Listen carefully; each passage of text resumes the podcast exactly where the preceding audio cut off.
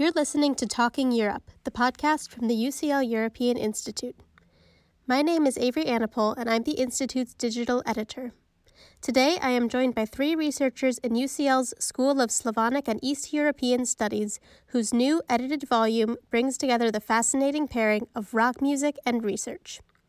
Here to talk about multilingual metal music, sociocultural, linguistic, and literary perspectives on heavy metal lyrics is Dr. Rita Lisa Valijärvi, Associate Professor in Finnish and Minority Languages, and PhD candidates Charlotte Doesburg and Amanda DiGioia. Can you start by telling me a little bit about the book, um, so the research in it and how it came about? So, Charlotte, um, Amanda, uh, and myself uh, met a few years ago, and at the time, Charlotte and Amanda were already working on uh, Finnish metal. And I, I believe I was their Finnish teacher then. And we had discussions about their, their PhD work and, and metal music in general and I had then sort of looked at Finnish pop lyrics um, and analyzed representations of Finland in them. And we realized that we kind of approach lyrics and songs and music from different points of view. So Amanda does sort of critical studies, gender studies, mm, sociology. Charlotte maybe more literary studies, cultural studies, folklore. And I, of course, have the sort of language element there very, very strongly and then sort of had the idea that we should do a conference on this topic and explore lyrics uh, written in languages other than English because there's quite a lot of research about the um, themes in English uh, language heavy metal. And it would be nice to look at the songs written in languages other than English. And this was in 2018, in September, I believe, this conference. And after the conference, we proposed a book to Emerald, which is a publisher, and they have a series in metal music and culture. This proposal was successful, and then we asked the people who presented the conference to contribute. And the general theme of the conference and also of the book is sort of how or why uh, you write lyrics in, in languages other than, than English and what they do uh, Amanda will talk more about the sort of sub themes and, and chapters in, in, the, in our volume. But generally, one could say that if you choose to sing metal or write lyrics in, in languages other than English, you're either kind of perhaps celebrating the culture, using it as some kind of marker of identity. You might just use it for wordplay and humor purposes, sort of for entertainment. Or you could use these lyrics to make the music sound more extreme. So it's almost like it's more impenetrable if you use use some obscure language or, or some specific language or you could use the lyrics or the different language as a kind of instrument or you could recycle text you could kind of use text like folk poetry um, in and combine it with with metal uh, which is, creates an interesting contrast or which we'll hopefully discuss later, is also sort of counteract globalization, everything becoming the same. So there are many reasons why, and that's what we wanted to explore with this book.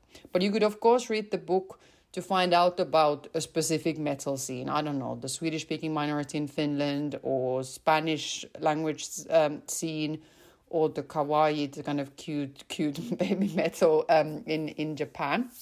So those are the different ways in, in which you can kind of read the book and also what you find out uh, in the book. So, are these um, artists that you've looked at or that the researchers in the book have looked at, are they performing in exclusively one language or do they often uh, write a song or two in a language that's different than what their, their native language is? Many of them, I would say, and Amanda and Charlotte can correct me if I'm wrong, will combine, like they will sing in English, but they will also have, have lyrics in, in other languages. Some are exclusively in, in one language. And we also have um, chapters on, on um, metal where Latin is used just elements, just like words are used and, and sort of snippets. So it's not that the whole song is in one language, you can also mix. So you said the um, this publication started out as a conference. Can you tell me a little bit about just describe what that conference was like? And I'm picturing an academic conference filled with heavy metal fans might be a little different than a lot of people are used to. Yeah, I think that's a really interesting question because on the one hand, we like to think of these conferences perhaps as like for people who don't go to them is quite different Um, but I think actually the official program of the conference is probably very similar to any other conference program. And people who go there are academics and metal fans. I'd say about 99% of the time they are metal fans as well. Um, but what I would say that for me, like personally, what I have experienced is a little different, is a really, really strong community feeling at the conferences. Because the field is relatively new and it's relatively small, so most scholars will know each other. And if they supervise a new student, they will encourage these students to go and um, you know if they if those students feel ready they they are encouraged to present as well and they're taken very seriously. Uh, they're really given a lot of feedback, and um, I've personally met students who were writing or going to write their master's thesis, and like a couple of you know the older ones or however you want to call it, they would um, you know talk about oh maybe you could write this or maybe we can do this or it's a really safe environment to discuss your ideas, gain feedback, and once you're you're sort of you know you know more people in the field it just feels like a really, really fun reunion. But I don't think that super nice atmosphere detracts from the professionalism of the papers or the questions and the feedback that is given. What I wanted to add to the specific conference that we organized was that um, everyone was wearing black, so that was to be expected, but also it was the nicest conference, apparently nicest attendees that SSEES had had with us. So they said that there was such nice people. So this sort of supports what Charlotte says. A very inclusive, not competitive, and just really, really nice atmosphere. I agree with everything Charlotte and Rita have said, but I remember my first um, metal music studies conference. I was still a master's student, and I brought all these professional clothes uh, to wear. And then I showed up to the conference and everyone was wearing, I mean, what I would consider normal clothes, like all black, like the, like the band t-shirts, hoodies. And I was just so taken aback that I uh, clearly brought the wrong wardrobe. I should have just stuck with the t-shirts and the hoodies. So Amanda and Charlotte, your research is specifically on metal. And I, I take it you were fans of, of the genre before you began your PhD programs. And how did you go from being just casual listeners to actively researching in this field? I was a counselor for teenage girls before I began uh, my PhD program. And even though it's a very rewarding job, sometimes when you work with teenagers, it's also very stressful. So to decompress um, after my shift, uh, I would typically watch a documentary. So I went on YouTube and I saw a documentary on metal music in Finland. And my uh, the supervisor I came to SSEES for, uh, Titus Hjelm, was in this documentary. And I was doing my master's in uh, women's and gender studies, and I thought, hmm. Has anyone done this on Finnish metal? So I researched it and didn't find much. So I said, perhaps I can fill this gap. And I guess the rest is history. For me, similarly to Amanda, my studies and the sort of interest in metal music were really quite separate for me. I mean, it was sort of a reason to study Finnish, but I had loads more reasons to study it. And then, yeah, when I started my PhD program, that's when the two sort of came together. I remember during my bachelor's, I actually thought about researching this project but I was afraid there wouldn't be enough to study. So I didn't do it, and I'm kind of happy about that and I have the same supervisor as Amanda had, and I want to write about Finnish folk poetry because that's what I've written about in my master's and my bachelor's thesis. So, because our supervisor is also in a metal band, he was like, "Oh, you should write about metal and Finnish folk poetry." And then at the start of my studies, I was kind of worried I wouldn't find enough material. I was thinking in the back of my head, maybe there's this gap because there's nothing there. Like maybe I'll find nothing which probably says me, more about me as just a natural worrier because when I started my research, I kept finding more and more and more lyrics.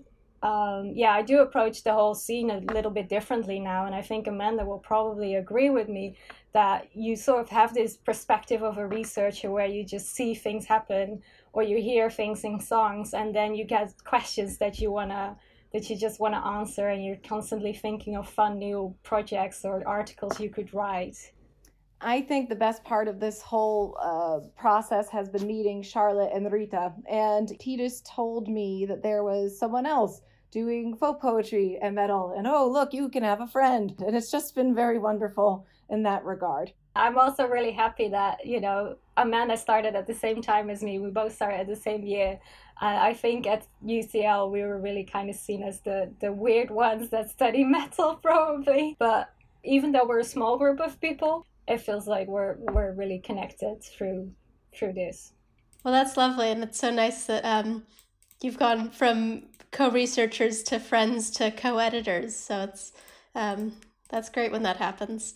Uh, Rita, let's talk a bit about your background, which is in linguistics, specifically in minority languages. So, this exploration of metal music was a bit of a diversion. Has it taken your work in any interesting directions? Yes, I would say. So, minority languages are often marginalized, so they don't get to use the language in school or in official contexts, or even mm, sometimes at home, at home, even if they may have lost it. And I sort of found out that much like I don't know hip hop or any modern genre, music genre can be a way for the minority language community to uh, sort of assert themselves and, and their identity. So if you sing metal in in a minority language, it's a modern language. It can be used for anything, even for metal. You could you could think like this, and also these uh, aggressive, dark aesthetics and and the therapeutic function of metal, which we'll talk about later again, I'm sure are relevant for oppressed uh, minority communities. And also, this, this project further strengthened my belief that the more genres there are for an endangered small language, literary genres, TV shows, and music genres, the more vital it is. And if you've got a metal scene in, in a minority language, then it's doing really well. So I would like to explore this further and look at, I don't know, comic books maybe in different different endangered or minority languages and see what that means and and how how they've written comic books in in minority languages so let's um, pivot back to the research in the book. There are so many languages in the in the collection from yiddish to slovenian to taiwanese. What sort of universal themes did um, your researchers find across these lyrics? I uh, think, and Charlotte and Rita are welcome to correct me, um, that some things that kind of tie our various chapters altogether in the book are um, various discussions on intertextual and interlingual dialogues, um, as well as cultural identity and authenticity. Um, there's also numerous discussions on uh, dialects and nation building uh, and even political activism uh, through metal music. I don't know if uh, Charlotte or Rita have anything to add. Oh, that's definitely, uh, these are some of the recurring themes and they're interconnected.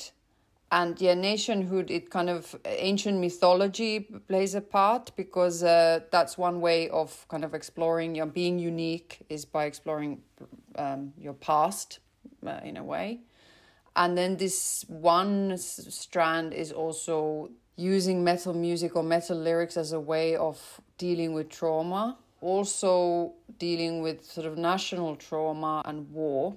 And also yeah this entertainment function that i mentioned at the beginning is is there. Or is it uh, somehow challenging the macho culture that you have in metal? I don't know. There are many many interconnected uh, themes.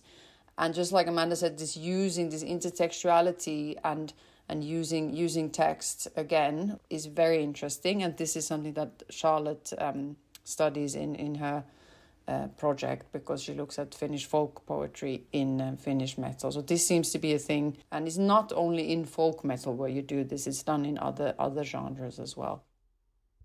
Well, I think the best way to convey some of this is to hear some examples. So you've brought with you two clips. Will you tell me a little bit about the clips that you've chosen and, and how you would approach these from your differing perspectives? So the, the clip that I have chosen is by a band called Kotiteollisuus. It means something like handicraft or cottage industry. The song that I, I chose is part of my research and it's called uh, Lemminkaisen laulu. It translates to English as the Song of Lemminkainen.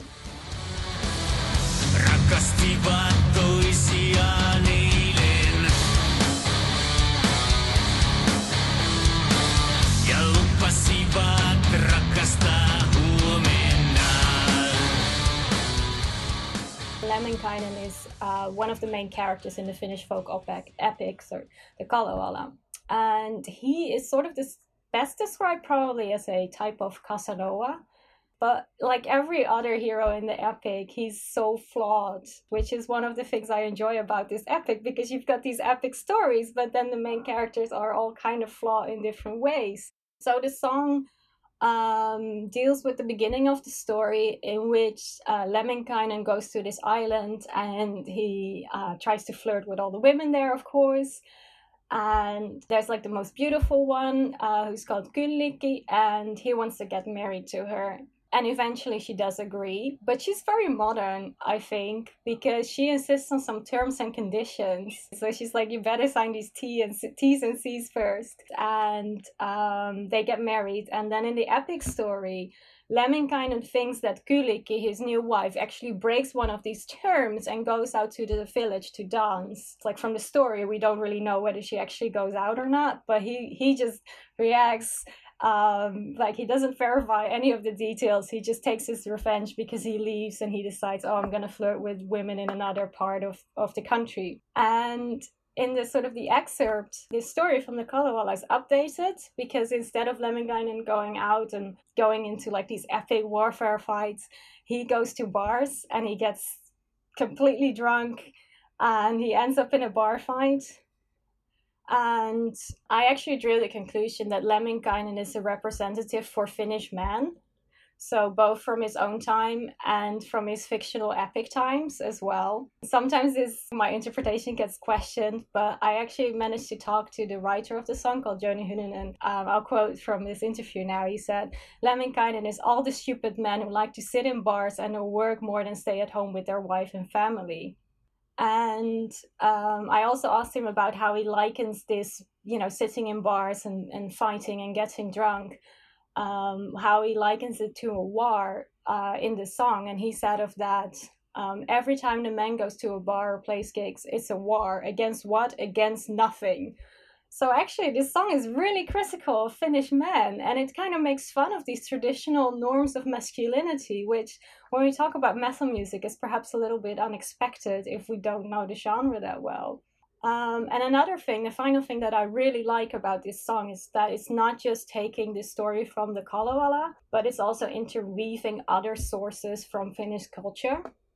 Um, so it adapts a really famous Finnish poem by a writer called Aleksis Kivi, and Aleksis Kivi is credited as the first uh, writer of a Finnish novel, which is called Seitsemän veljestä. It's the Seven Brothers. Everyone in Finland knows it. Everyone, everyone has read it. It's a coming of age story, really. And these brothers tell each other different stories within the book. And one of them is a poem about a squirrel. And in the song Lemminkaisen laulu, this squirrel acts as a little metaphor for the love between Lemminkainen and Kyllikki and at the end of the song, I mean, this is a bit of a spoiler alert if you're going to listen to the whole song, but the squirrel dies because the love dies as well. So that's another source that is like interwoven in this song because if you look at the lyrics of the song and you put the poem next to it, you'll find that the sentences are sometimes almost an exact match and they kind of play with little things within the sentences in the song. And then finally, the song was also inspired by another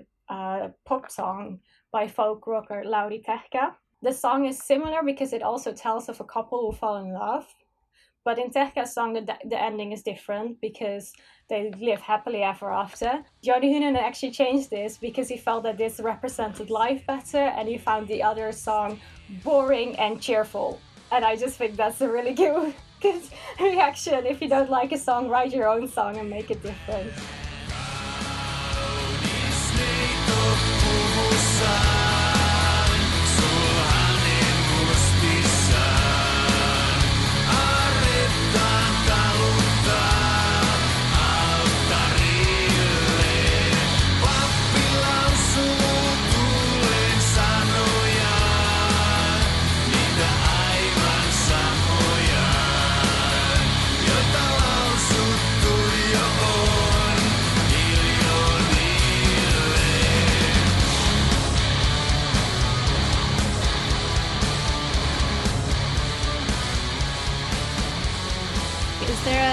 A significance to um, this band taking these really strong pillars of Finnish culture and, and combining them in that way? I think so. Um, they're like one of the few bands that I look at that have so many sources within their lyrics. And when I talk to to uh, Jouni Hynynen, who writes these lyrics, he he just says he can get inspired by so many different things. And I think that yeah, his most of his songs are really grounded in sort of these markers or these ideas of Finnish national identity, but he's also very critical of it. When I talked to him about Finnish national identity, he was also the one of the, my few interviewees who was critical of that identity and said, you know, it's really positive on the one hand, but on the other hand, it's there's also these negative aspects to it. And I really feel like every, almost every song I see from this band, even if it's not inspired by Kalevala, it does show this more critical attitude towards that identity.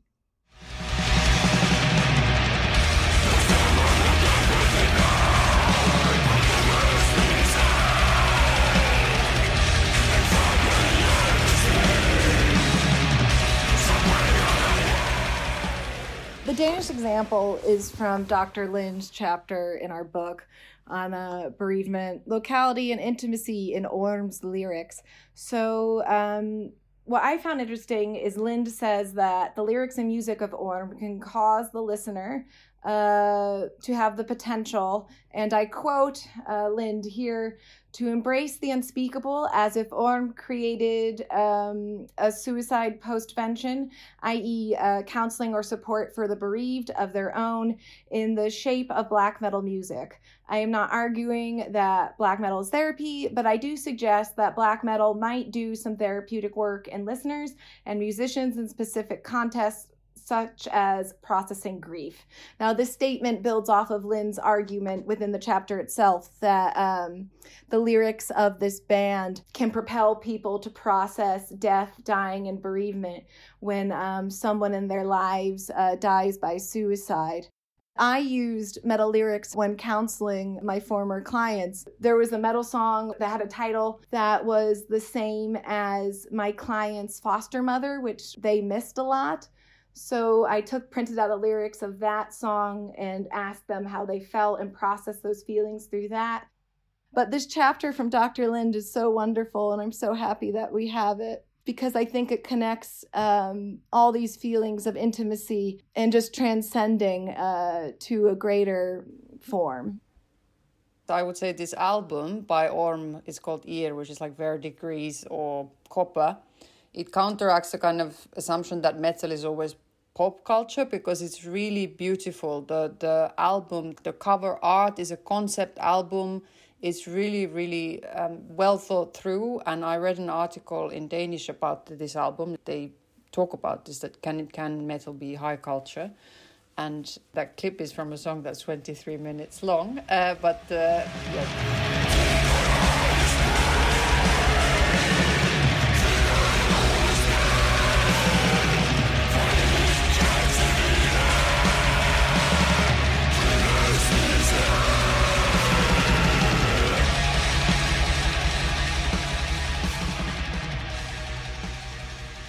You've both spoken about um, these themes of trauma and oppression and uh, the intersection of cultural text and expression, um, and also the strong current of identity that's in a lot of this music. So, do you see these these lyrics as connecting in any way to some of the current issues um, currently affecting Europe, such as migration, uh, political upheaval, anything like that?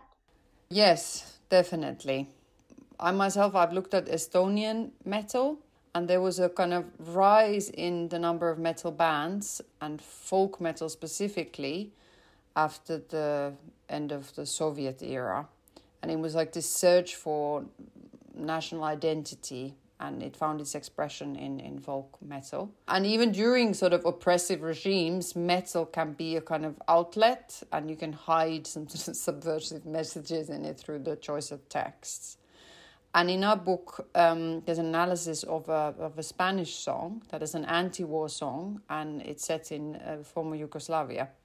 So, definitely, metal can be a place uh, to discuss uh, war, and there are many, many anti war songs. So, it's not always about battles, the metal lyrics aren't always about that. And then, definitely, there's a link to, to migration. There's a lot of migration in Europe, and with difficult economic situation and migration combined comes far right leanings and there is metal music where the lyrics are, are questionable and need to be approached critically and analyzed. And i would say two countries in the world with the highest number of metal bands per capita are finland and norway. Both countries kind of similar with beautiful nature um, interesting history trolls and so on. And if you think about why are these two countries so keen on metal music. I would like to claim, I'm not the only one who said this, but there's something to do with globalization and, and EU and sort of feeling that your small country's national identity is somehow threatened again. I'm not sure if this is the only only explanation, um, but a lot of the song lyrics are about nature, interestingly, in, in Norway. And this kind of globalization, it's also the reason why Finland, for example, has decided somehow that metal is the national genre of music, in addition to classical music, of course. And we feel special because we have so many metal bands and so so much metal music. Amanda and Charlotte perhaps have something to add. Yeah, I was going to talk about because I talked to these uh, different artists that use this Finnish folk poetry, and a lot of them um, said something about how it's just a lot easier to use something from your own culture because you probably have a lot more knowledge on that as well um, and yeah, you can maybe interpret it as a as a move against globalization but it can also just be very simple in the sense that oh i'll just stick with what i know and i stick with what i grew up with. But there's definitely also i think a sense of pride in in for a lot of these artists in their culture. And but on the same time as rita said this um, it is used by the far right, but most of the, or some of the people that I talked to, they were very adamant in their interviews that they didn't want to be associated with the far right. Uh, that's not what our songs are about. And there was even one uh, instance where a member was accused of using some far right words in his lyrics.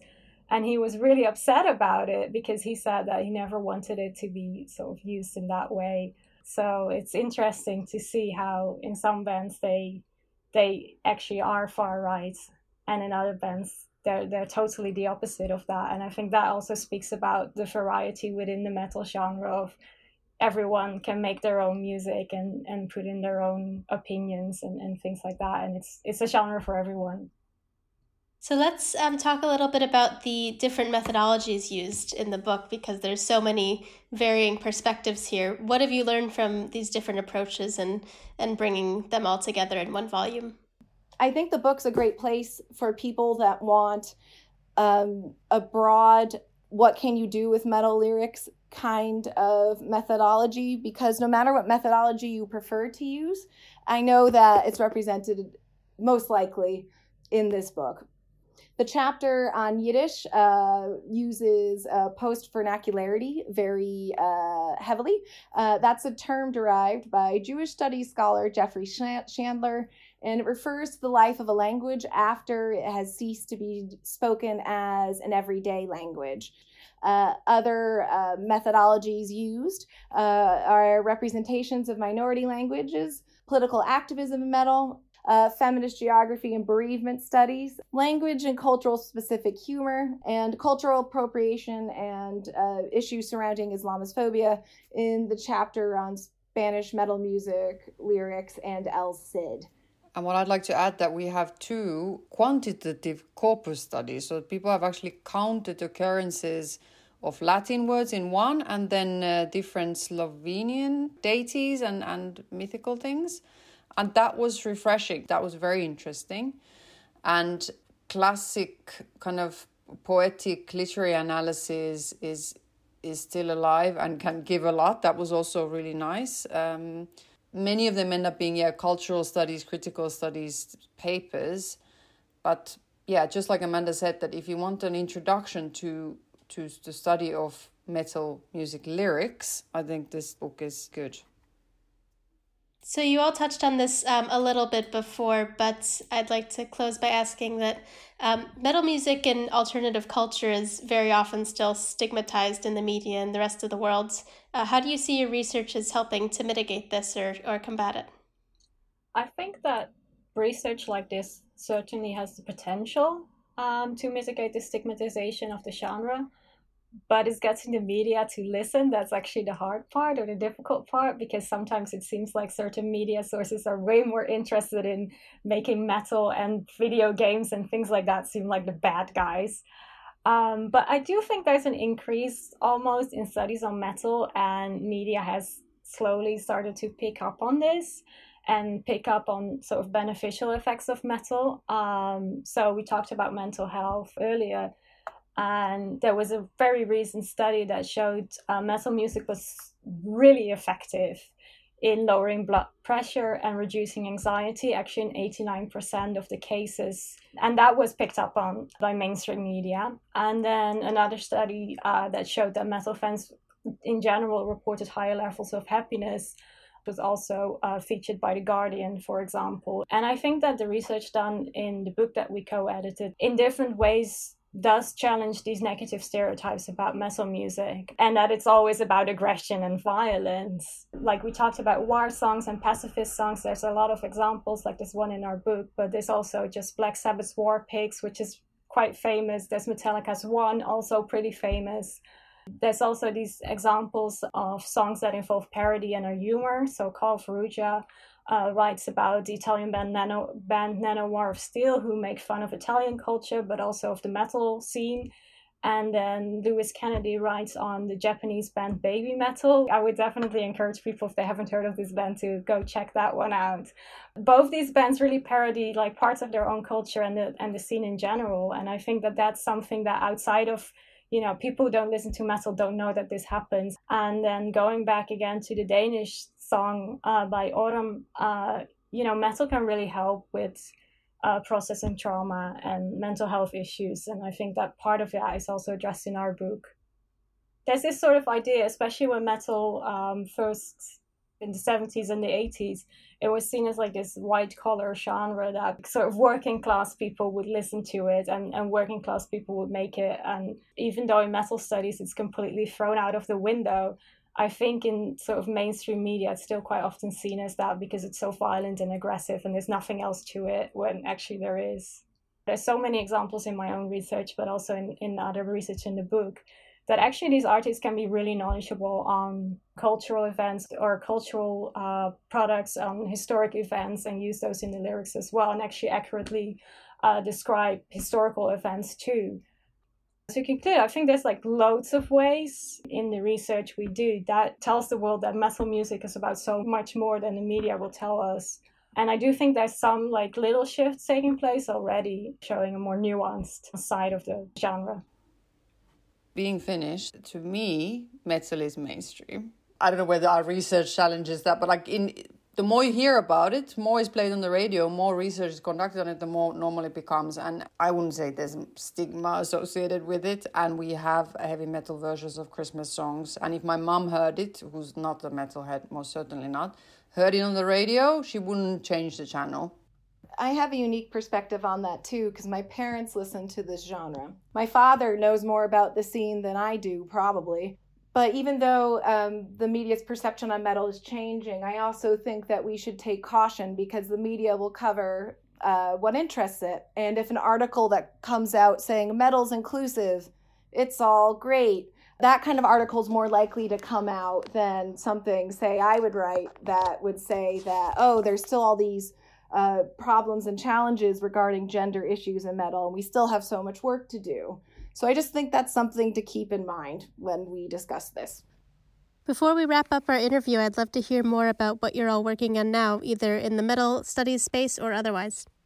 Maybe I'll go first to get the language language stuff out of the way. So I I recently we I co-authored the grammar of West Greenlandic, and we did pretty cool research alongside that. We did like linguistic landscapes. That's come out that paper that we took pictures in, in the streets of Nuuk, the capital of Greenland. So that that's a fun project I was involved in. I'm also working on a paper on country branding and more representations of Finland, like this sisu concept, which I guess is perseverance or guts and, and marketing, like Tom of Finland, the gay icon, how his pictures have been used in bed sheets and what that means. So this is something I'm looking at at the moment. And I've also started uh, a new project um, documenting and describing variation in meänkieli. What's that? That's a language very, very closely related to Finnish spoken in northern Sweden and And there are a couple of other like textbooks and grammar books in, in the pipeline. So I'll just mention three things. Uh, well, regarding metal stuff, I would like to finish my PhD by 2022.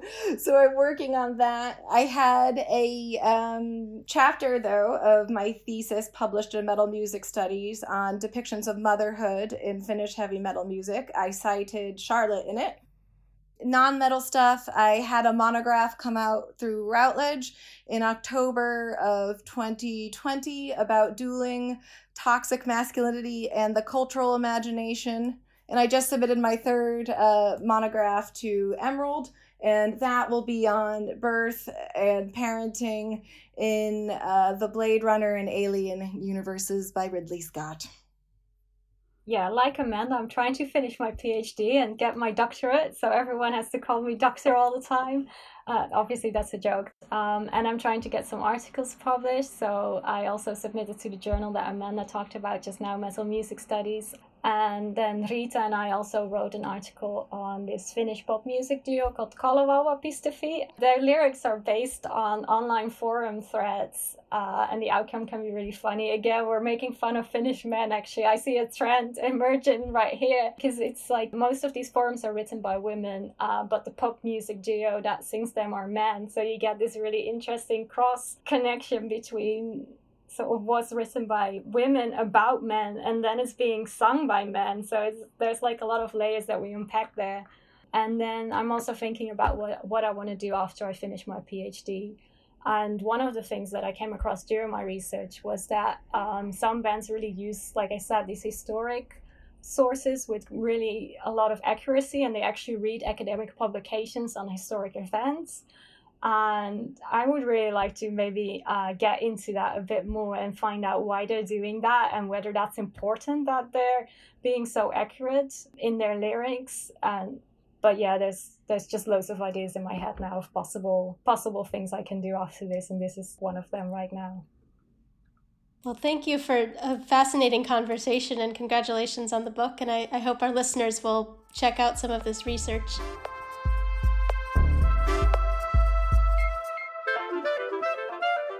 Multilingual Metal is available as a hardback or ebook from Emerald Publishing.